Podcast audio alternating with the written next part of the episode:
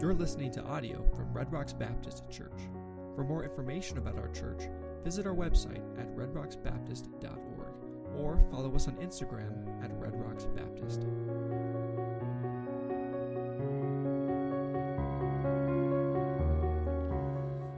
Perhaps the greatest archaeological discovery of all time was King Tut's tomb by Howard Carter in 1922. Here's a, a picture of what the inside of that tomb looks like. Now, Howard Carter had, had been a part of several digs in Egypt's Valley of the Kings for, for a number of years. And uh, in the early 1900s, scholars supposed and believed that they had found all that there was to find there in the Valley of the Kings. There was nothing left to find, and that we should just move on. And yet, Howard Carter believed there was at least one more tomb left uh, a boy king, a little known at that time, named Tutankhamun.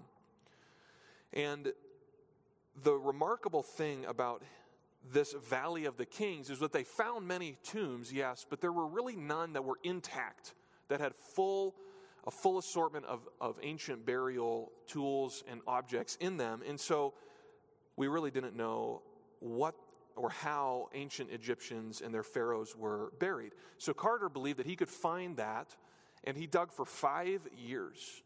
It took five years meticulously clearing debris over every square inch of that valley to make sure that he hadn't missed anything. And after agreeing with his patron to fund one more season of digging, I think it was four days later after that decision, one of his workers discovered a step which led to a door that bore the name King Tut. He had found it. And as he drilled a small hole in the door and peered in, his patron asked him if he could see anything. And as his eyes adjusted to the light and the flicker of the candle, he realized he had stumbled on the jackpot. He replied, Yes, I see wonderful things. He had found a giant treasure box, unmolested by ancient robbers.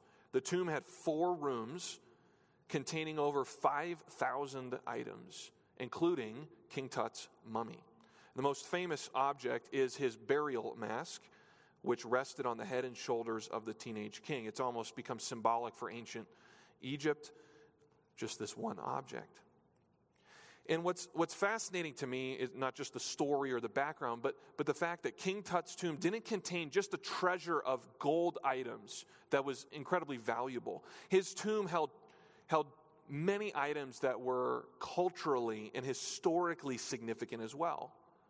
So we could say that his tomb was a treasure chest, not just of monetary value, but of cultural and historical value as well. And yet, as, we, as we've seen, and as we've studied, there's a far greater treasure than even these objects, one that is available to every person. This treasure is the Lord Jesus Christ, in whom are hidden all the treasures of wisdom and knowledge. Our 2023 theme of treasuring Christ comes from this verse, Colossians 2 3. And as we look at the larger context of this verse, we see that Paul presents Christ as the ultimate treasure. The ultimate treasure. Not just one treasure among many, but the supreme, the ultimate, the preeminent treasure. Paul, back in chapter 1, described the preeminence of Jesus in chapter 1, 15 through 23. And then he shifted into a discussion of his own ministry at the end of chapter 1. His ministry, as we mentioned last week, is thoroughly Christ centered. He preaches Jesus because Jesus is the mystery of God who brings the hope of glory to all people. He proclaims Jesus so that believers would grow up into his image, to grow in spiritual maturity. And Paul relies on the Lord Jesus Christ for all the power he needs to fulfill his ministry. In this passage this morning, in chapter 2, verses 1 through 5, Paul prepares for the key section of the letter to follow. Because the next part of chapter 2 is going to discuss the main issue in the church of Colossae the philosophy plaguing the church that claimed that spiritual progress could be had apart from Jesus. That spiritual progress comes through some means other than the Lord Jesus Christ. And Paul rejects this teaching out of hand because Jesus is the ultimate treasure of the human heart. If you have Jesus, you have everything you need. So, the sermon title today is Finding the Ultimate Treasure. And we need, we have to recognize right up front, we need this text and this message just as much as the ancient Colossians. Because our world devalues Jesus. And even some Christians devalue Jesus, even if they do it accidentally. We don't look at Jesus as if he's our ultimate treasure, the thing that we need for, for heavenly hope and present progress. We just don't view him that way sometimes. And yet, that's what the scriptures teach us about him. Let me give you one illustration of this how sometimes Christians can devalue him, even in an, even in an accidental way. There's a t shirt saying out there that goes something like this. There are variations of it. All I need today is a little bit of coffee and a whole lot of Jesus. Maybe you've seen that. I hope you don't have a t shirt because I'm about to pick on it. and I think that the, saying is intended to be funny, right? Oh, we chuckle a little bit. That's how important coffee is. Huh? Ah, you're right. You know, I need Jesus and then I need a little boost to get me out of bed in the morning. But let's take that saying at face value for a minute. that, that saying cheapens Jesus by putting him in the same category as a hot beverage. If our glorious Savior, who died and rose and now reigns over the universe, is simply an upgrade to our morning coffee, we have a massively skewed and shallow view of Jesus. We don't need Jesus plus anything because the Jesus plus formula doesn't raise things to his level, it pulls him down to the level of those other things. Jesus is the only treasure your soul will ever need. And this passage today gives us four reasons why Jesus is the ultimate treasure. Now I'm going to cheat a little bit and back up to 1 chapter 1 verse 28. Because the first one here is found in this verse, Colossians 1:28. Him we preach, warning every man and teaching every man in all wisdom, that we may present every man perfect in Christ Jesus. Why is Jesus the ultimate treasure? First, because of the power of this treasure to change you. Because of the power of this treasure to change you. Here's a principle that is true throughout life our treasures change us. Now, when I think of the word treasure, I think a lot of the time about money. And money is a great example of this. Money has power to change us. The book of Proverbs teaches us that. In fact, the young adult group just spent three weeks working through Proverb, and one of the th- Proverbs, and one of the things we noticed is that money has influence, and it can affect you, and it can shape your heart. Jesus himself taught this principle in Matthew 6 21. For where your treasure is, there will your heart be also. Now, normally we think that, that our heart determines our actions or our words or our thoughts, and that's true. Jesus, in fact, says that in Matthew 12. But notice what leads to what in this verse. Where your treasure is, there your heart follows. The location of your treasure will set the course of your life.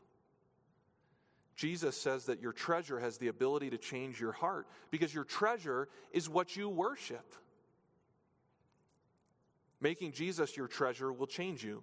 And this is one of the takeaways from, from Colossians 1:28. Paul proclaimed Jesus so that we would become like Jesus. We would be conformed to his image.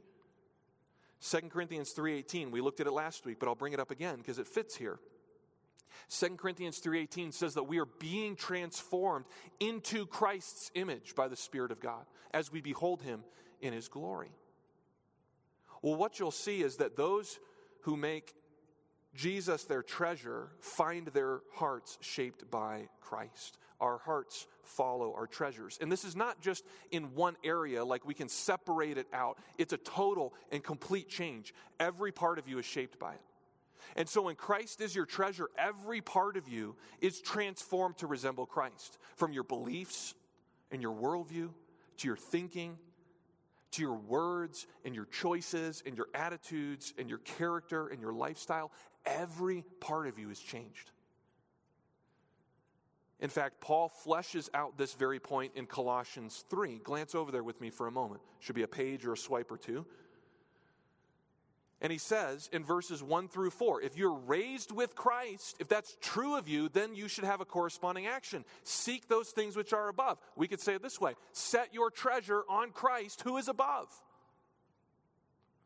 So these opening four verses command us to set our minds and our hearts on Jesus because when we do, when our treasure lies in heaven, the rest of our lives follow that path. Verses 5 through 17 show us the type of character changes that will follow our treasure. Verse 5 put to death different things, and there's a whole laundry list of sins. Verse 8 there's another list of sins. Verse 12 put on. These are the corresponding things that we are to put on or put into our life. We kill evil deeds in our bodies and put on godly character. And then in chapter 3, verse 18 through chapter 4, verse 6, Paul shows us how Christ, our treasure, changes our relationships in the home and in the workplace and in society. It changes our actions. We have to choose our treasure wisely. Be careful about what you allow to influence you because your treasure controls every part of your heart. And I think this is one of the reasons, one of the biggest reasons, truthfully, why Christians struggle to change.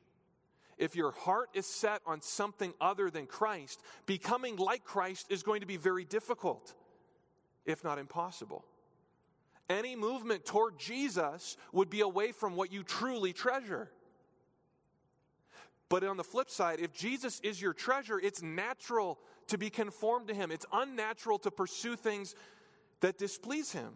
Sin is not just a list to be avoided, but, but things that actually prevent you from attaining your treasure. So if you're struggling to grow spiritually, perhaps you need to ask yourself what is my treasure? What is controlling my heart? What do I long for more than anything else? Is it Jesus? Or have I valued something above him? In fact, if you want to know what your treasure is, here's one way that you can do it. Here's a test. If you want to know what your treasure is, ask yourself, what do I complain about? Now, don't look at me like you don't complain. We all do it. What do we complain about? Complaining is, is a simple way that we express our displeasure with something. So, what are you mo- most displeased about? Complaining about your body breaking down or not looking the way you want probably means your health or your body image is your treasure. Complaining about a change to your routine at home or about a preference at church probably means your comfort or control is your treasure. Complaining about your pay or your rent or not having a vacation probably means that money is your treasure. We could go on and on and on. But when Christ is your treasure, these challenges, and they are challenges, they're met with a totally different set of responses. You can be content being tight with money. You can be gracious about changes to your preferences, and you can be thankful for aging or in- injuries. You say, What? How? Because if Jesus is your treasure, He is all you need to be happy. He is sufficient for your growth. And so I appeal to you make Christ your treasure. This is the first reason that Christ is the ultimate treasure. The second reason is because of this treasure's spiritual dividends. This is in chapter 2, verses 1 through 2.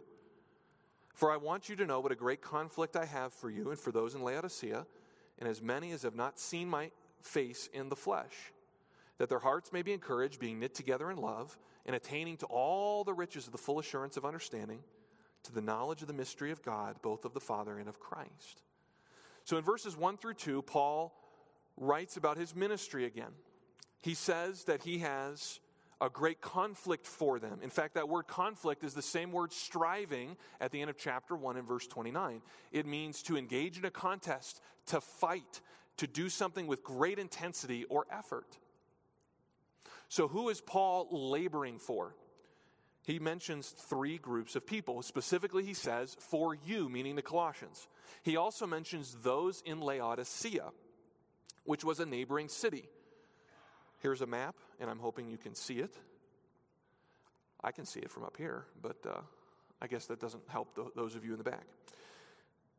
Laodicea was a neighboring city of Colossae, and these two cities seem to be close not only in geography, but also in relationship. Because the same man brought these letters to them. You say, what other letter? In chapter 4, verse 16, Paul says, Now when this epistle is read among you, see that it's also read in the church of the, of the Laodiceans, and that you likewise read the epistle from Laodicea.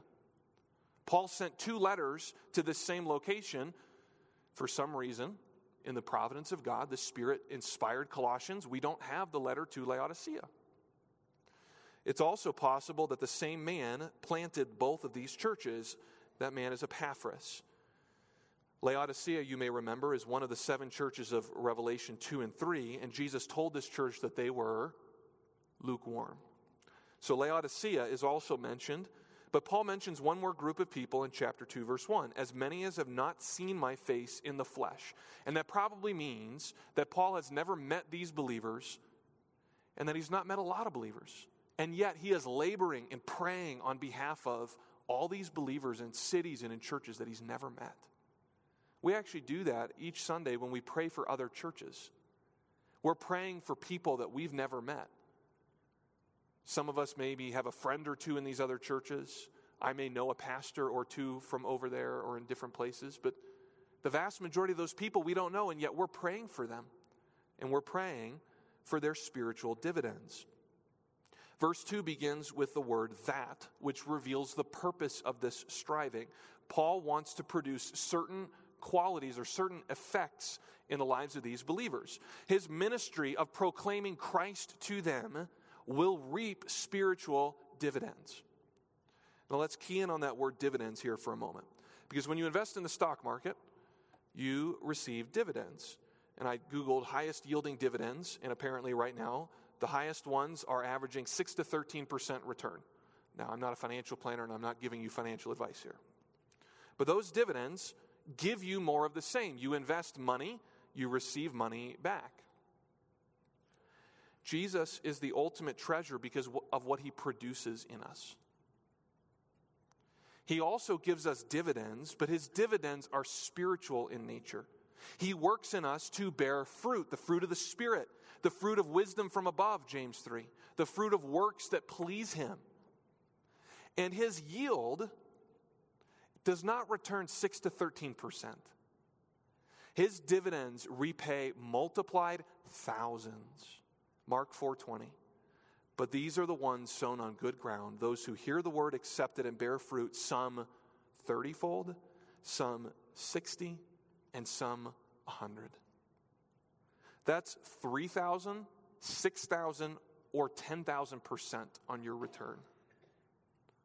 If there was a fund that gave us a 3,000% return on your investment, you would put all of your money there for good reason. And yet, that's what Jesus promises to do in the hearts and the lives of the people who treasure him.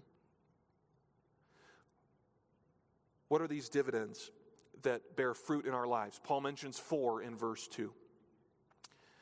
The word encouragement, first, literally means to call alongside. It has a range of meaning. In fact, uh, it, it's a very broad word in some ways. It's translated appeal or urge, exhort, encourage, comfort, implore, request, or entreat. And you may be thinking, why is, it, why is there such variety in the ways that we translate that word? it, it highlights the fact that when we encourage someone, when we call someone alongside of us to lift their spirits, we need to tailor what we're doing and saying to their situation. I'll give you an example of it. The NCAA tournament, March Madness, is wrapping up this week, and I believe the finals game is tomorrow night. Yesterday's game was, there was a buzzer beater, which is incredible. And this tournament is one of the highlights of the year in the sports world because there are 64 teams that, that enter into the tournament, and every game is do or die. For 98% of these athletes, they don't play again after this, this level. Only a few go on to professionals, whether here in America or, or overseas. And so this is it. This is their shining moment, as the song says. And so there's intensity and drama, and, and these, these college students are are giving everything they have. And their coaches are great encouragers. If you watch the games, you'll see that a coach will often call one of his players over to him, put his arm around them, and speak to them. And what he says to them depends on the situation. The distraught senior who knows that they're losing receives comfort. The tired player is exhorted to keep going. The star player who brought them through is praised. That's encouragement. It's giving each player the boost that they need. When Paul says that our treasure is in Christ, we find encouragement. And it's, it's tailored to our situation, it's tailored to our need. And so true believers don't gain encouragement by looking around and saying, oh, what can I, what, what'll make me feel better? True encouragement is found looking up, looking to Christ. The second thing Paul mentioned is being united in love. Treasuring Jesus will increase our love for God and also our love for one another, which then bonds us together in unity. There's a connection here which sometimes we don't think about. How we treat others will always be downstream of what we treasure. You say, that's a funny way to put it. Yes, but you'll remember it. We treat people well when they can help us gain our treasure, and we disregard them when they can't. For instance, a person who craves approval from others will change the way they act depending on who they're with. They will ignore some people and fawn over others. Why? Because they're after approval. They use people to get their way. But the person who treasures Jesus will love other people the way that Jesus did, which was sacrificially, selflessly, and graciously. Historically, Christians have been the ones that have ministered to the marginalized, to the poor, to the needy, to the sick. That's why so many hospital systems have Baptist or Presbyterian or Catholic in them because Christians, people of the Bible, and I know Catholics and, and, and us are different, but there's a heart for people because of our heart for God.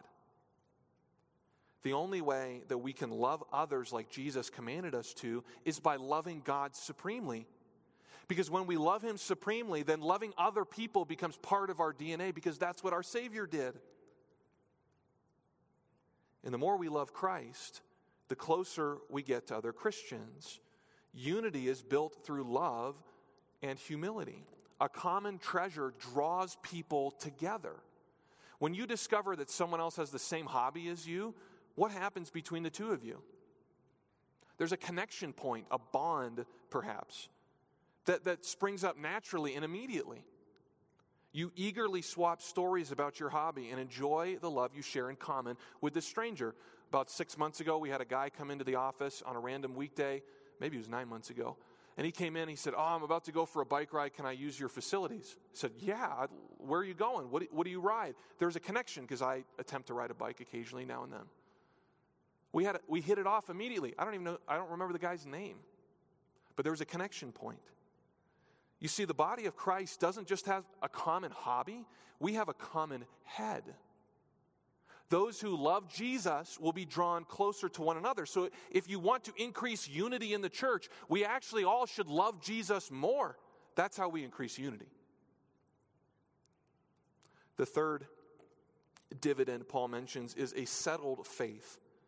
And this phrase is a mouthful all the riches of the full assurance of understanding. When we understand the riches of our Savior Jesus, we gain spiritual assurance. Our faith is not tossed and turned about, it is settled. And there may be people here that wrestle with assurance of their salvation, maybe some young people, maybe some folks that, that are struggling with Am I really saved? Did I say the right thing? I don't feel like a Christian. Can a Christian do this and feel this way? There are many people who feel that and who wrestle with the same thing. So don't suffer alone. The Bible says that you can be confident of your salvation. 2 Peter 1 5 through 9 discusses this same issue. If you are growing in your faith and adding virtue to your faith, Peter says that assurance will fill your heart. But if you're not growing, if you haven't made Christ your treasure, it's like you're blind and have forgotten that you were purged from your old sins. You won't feel good about your relationship with Christ because you're not walking with Him. And that discomfort in your soul is the conviction of God to draw you back into fellowship with Him. The closer you walk with Jesus, the more settled in your faith you will become as you experience the spiritual riches given to you in Christ. The fourth dividend is increasing spiritual insight. This is the last phrase of verse 2. It says, to the knowledge of the mystery of God. Remember, the mystery of God, as the end of chapter 1 explains, is Christ's salvation proclaimed to the Gentiles. Our relationship to Christ, the hope of glory. And one of Paul's major ministry goals was to present Christ to believers so they would know him intimately, that they would know him deeply. And this is one of our goals today. In fact, it's our mission around here to know Christ and make him known. And the only way that we know Christ is by going deeper and deeper into fellowship with him. And as we grow, there, there's this unfolding of where we gain greater spiritual insight and become mature in our perspective. Now, the end of verse 2 uses the word riches, which then previews Paul's next point in verse 3. The third reason why Christ is the ultimate treasure is because of the riches found in this treasure. It's our theme verse for the year in whom are hidden all the treasures of wisdom and knowledge. Now, I mentioned King Tut's tomb at the beginning. Let's return back to ancient Egypt for a moment. His tomb had a vast number of riches in it 5,000 plus objects. And no, I did not look at every single one, but there are a couple of top 10 articles I looked through. And there, there are a couple of really interesting objects to me. The first is the pure gold handle daggers. Because these weren't just ornate, the blade of these were actually made of iron, and they, experts say, uh, that they were from a meteor because iron technology wasn't around at the time that he lived and died. Pretty incredible. Uh, gold sandals were also found in the tomb. I don't know how comfortable those would be, but I think they're cool and, and these sandals had engraved on their soles, like the bottom, the nine traditional enemies of the, the, of the kingdom of Egypt, which meant that when King Tut walked on them, he was literally walking all over his enemies. It's kind of cool. Now, picture Jesus as a treasure box or a room like, like King Tut's tomb. And when you open that treasure chest, what do you find? Paul specifically says you find wisdom and knowledge. You see, the false teaching in Colossae used arguments and reasons to try to convince the believers to abandon Christ, to go to something else or to do some other ritual or to practice some other habit to gain spiritual growth. And Paul couldn't imagine doing that because all wisdom and knowledge is found in Jesus. One commentator said it this way In Christ is found all that one needs in order to understand spiritual reality and lead a life pleasing to God. You and I need wisdom and knowledge to live in a manner worthy of the Lord. And there are a couple of connections here that I want to flesh out and explore. This reminds us of Proverbs' teaching on wisdom. Proverbs frequently personified wisdom as a woman. And this lady wisdom taught the simple. She gave insight about life, and she blessed those who had her. Listen to Proverbs 2 1 through 5. This is just one of several passages. My son, this is wisdom speaking. If you receive my words and treasure my commands within you, so that you incline your ear to wisdom and apply, to heart to under, apply your heart to understanding Yes, if you cry out for discernment and lift up your voice for understanding, if you seek her as silver and search for her as for hidden treasures, then you will understand the fear of the Lord and find the knowledge of God. Actually, I think this is Solomon writing about wisdom. Wisdom speaks later in chapters 8 and 9. But the message is the same. Wisdom leads to insight, to discernment, to the fear and the knowledge of God. So finding wisdom required a person to treasure wisdom and search for it like finding a buried treasure. What does that sound like? It sounds like what we're talking about right here in Colossians 2. Paul assigns to Jesus the same qualities and virtues of wisdom in the Old Testament. In fact, he goes one step beyond that, and in 1 Corinthians chapter 1 he says that Christ is the wisdom of God. To gain Jesus, what do we have to do? It's the same thing we have to do to gain wisdom. We value him and search for him like one would look for a buried treasure. Then we will find him. And then we will gain discernment and understanding and insight and the fear and knowledge of God. That's what wisdom gains you. And when we're talking about wisdom, we're not simply referring to how to make a good decision. Certainly that's involved. That's James chapter 1, especially. But, but wisdom is not simply that, that ability to make a wise choice, a good choice. Jesus guides us and directs us, but wisdom in the Old Testament and wisdom here in Colossians refers to the skill to live in a way that pleases God. Wisdom is knowing and doing the will of God. And here's the second connection that's exactly what Paul prays for in chapter 1, verses 9 through 12. If you take notes in your Bible, jot that cross reference down or draw an arrow back to it. Paul prayed that you may be filled with the knowledge of his will in all wisdom and spiritual insight. That's what he's praying for. And when we are filled with the knowledge of God's will and wisdom and understanding, what happens? We, we walk worthy of the Lord. We please Him. We bear spiritual fruit. We grow in our spiritual walk. We're strengthened with His power. We are increasingly more and more thankful.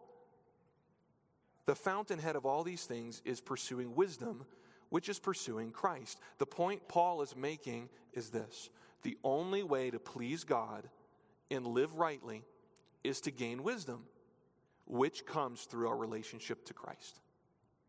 Because He's the, the vault, the fountain, the treasure of all wisdom and knowledge. Now, what's amazing, even beyond this, is that this isn't the only place in Scripture that refers to the riches of Christ. I had a lot more material under this point that I had to trim. So I'm just going to mention these things briefly. The riches of Christ are glorious, Colossians 1:27. They are full of grace, Ephesians 1 7. They are inexhaustible and unsearchable, Ephesians 3 8. That last one to me is mind boggling. The riches of Christ are inexhaustible and unsearchable, and yet what are we invited to do? We're invited to know what is unknowable, unsearchable. Christ, we could say, is a well without bottom, a journey without end an ocean without shore. Christ is the ocean, so, so big that we can't grasp his sheer magnitude. Yet he's truly knowable. How? The best way I can describe it is with an analogy. Knowing Christ is like scooping a small part of the ocean in a sand bucket. It really is ocean water in there, but in that bucket, we have contained and, and quantified not even a tiny fraction of the vastness of the ocean. That's what it's like to know Christ. We can't truly possess Him and know Him, and yet what we possess is just such a small fraction of who He really is. John Flavel, the Puritan, wrote this The knowledge of Christ is profound and large. This is a boundless, bottomless ocean though something of Christ may be unfolded in one age and something in another, yet eternity itself cannot full unfold him. In the magnitude of our Savior, the vastness of his glory really should drive us to our knees in confession. We have to admit that Jesus is too big for our small minds. And we have to confess our pride that believes we have Jesus pretty well figured out. Can you figure out the depths of the ocean in your bucket? Can you know the mysteries of the deeps in that little pail? How much less can we grasp the depths of our infinite treasure, how little we know of our Savior, and yet how satisfied we are with what little we know. The ocean at least has limits, our treasure has none. But we also have to confess not just our pride that thinks that we're pretty good and have figured them out, but our pride of comparison.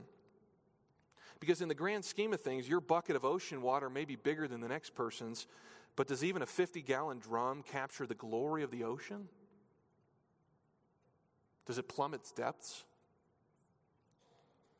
And in, any knowledge we have is still minuscule compared to the vastness that lies before us. And so the scriptures would use these words do not be conceited, thinking of yourself as great because your bucket of water has a little more than your neighbor's.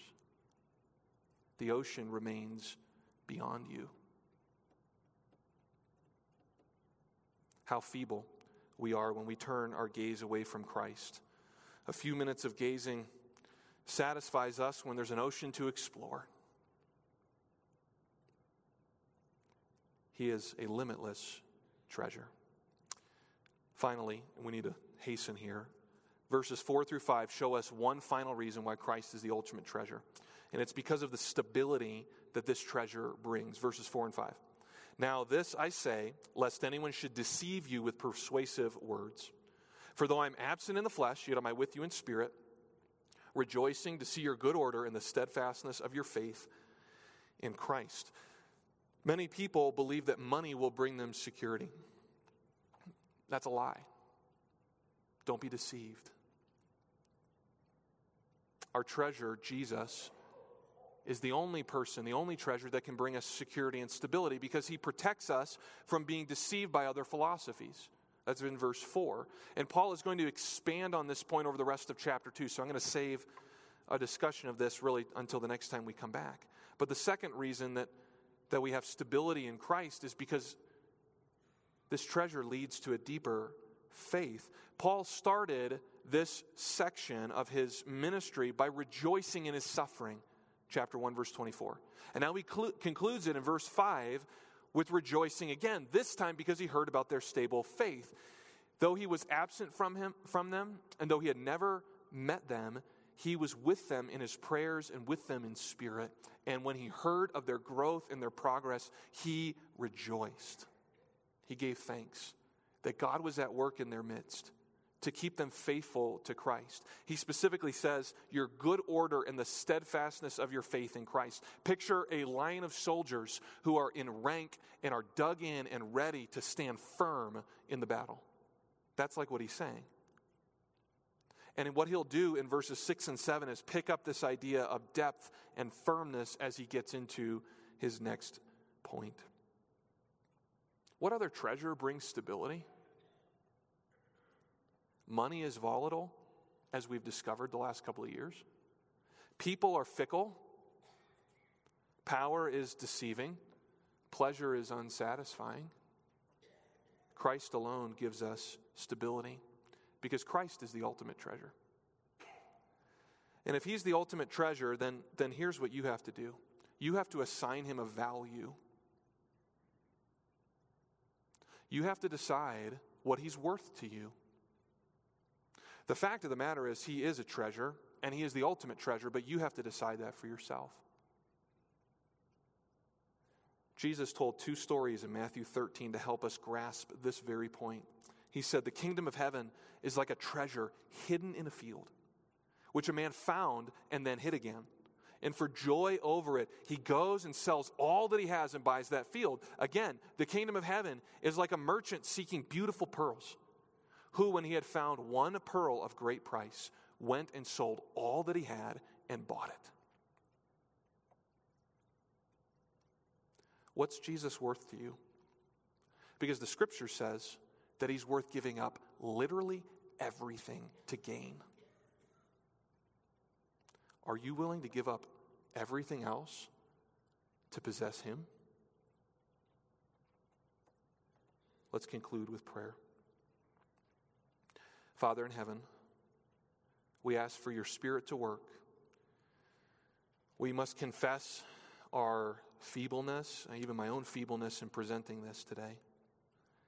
Trying to describe the, the vastness of Christ is, is so difficult to do, and, and yet it's, it's so beautiful and glorious because it makes us want to keep coming back to Him and keep drinking of this fountain over and over because it satisfies us and fills us and, and blesses us.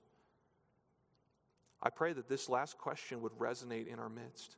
What are we willing to give up to gain Christ?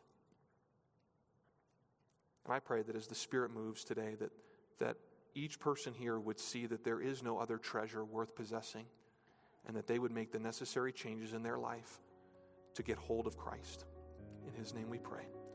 Amen. Thanks for listening to audio from Red Rocks Baptist Church. If you enjoyed this content, please consider sharing it with others. Our mission at Red Rocks Baptist Church is to know Christ and to make him known. May God bless you as you follow him.